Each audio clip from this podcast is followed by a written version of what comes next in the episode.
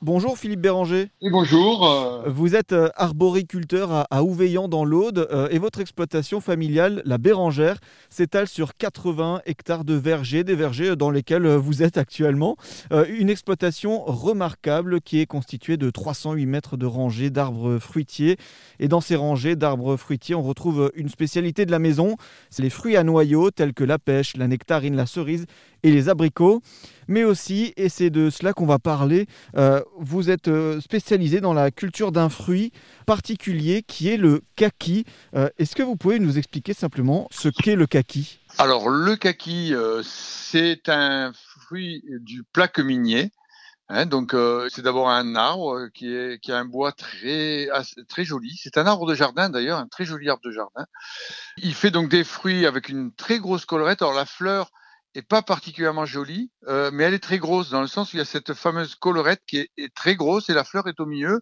Et puis, euh, quand le fruit est, est fécondé, eh ben, au milieu de cette collerette, il, pousse, il, il sort un fruit qui vient gros comme une pêche, à peu près. Voilà, c'est le, le même calibre qu'une pêche. Voilà. D'accord. Et, et c'est quoi les origines du kaki? Alors, euh, le kaki, euh, c'est un arbre qui vient euh, d'Orient, pas d'Extrême-Orient. Normalement, je crois que c'est d'Orient, qui s'est disséminé partout en Europe euh, très tôt, très très tôt.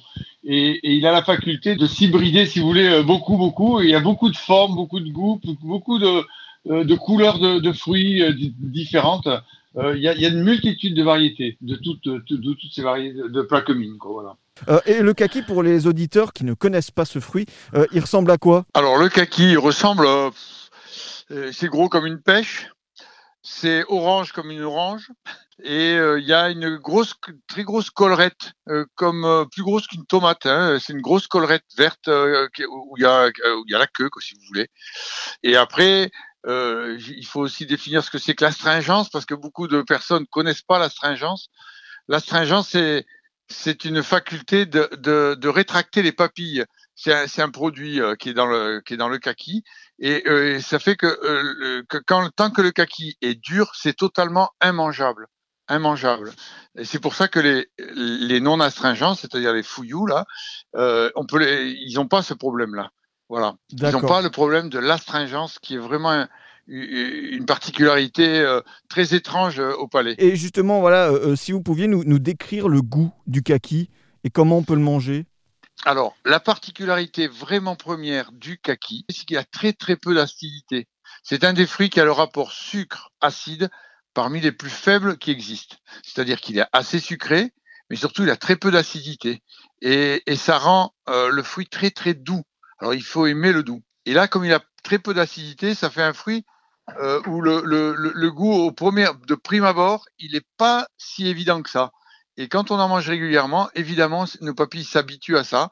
Et, et c'est un fruit qui a, qui a alors qu'au niveau goût, euh, c'est difficile à, dé- à- à déterminer. On pourrait, on pourrait l'approcher euh, de l'abricot un peu. Et c'est un fruit unique. Hein, c'est un fruit unique quand il est, au moins quand il est ferme. Et alors, ce kaki, comment vous le cultivez? Comment il se cultive? On a planté euh, ça en 84. C'est des arbres qui qui vieillissent très peu, donc on les cultive un peu quand on s'est calqué un peu sur le pêcher, dans le sens où les écartements c'est la même chose. Il y a au niveau de la taille où il faut faire attention parce que c'est des arbres qui se dénudent énormément de la partie ombre. Donc il faut toujours renouveler le dessus pour que le, le dessous ait de l'eau et de la lumière. Donc il faut souvent couper des faire des grosses coupes pour que le dessous ne s'éteigne pas tout seul. Voilà. D'accord, très bien. On invite les auditeurs à venir euh, visiter donc euh, euh, votre, votre exploitation dans l'Aude à, à, plaisir. à Ouveillan. Merci beaucoup pour toutes ces précisions, Philippe Béranger. Avec plaisir.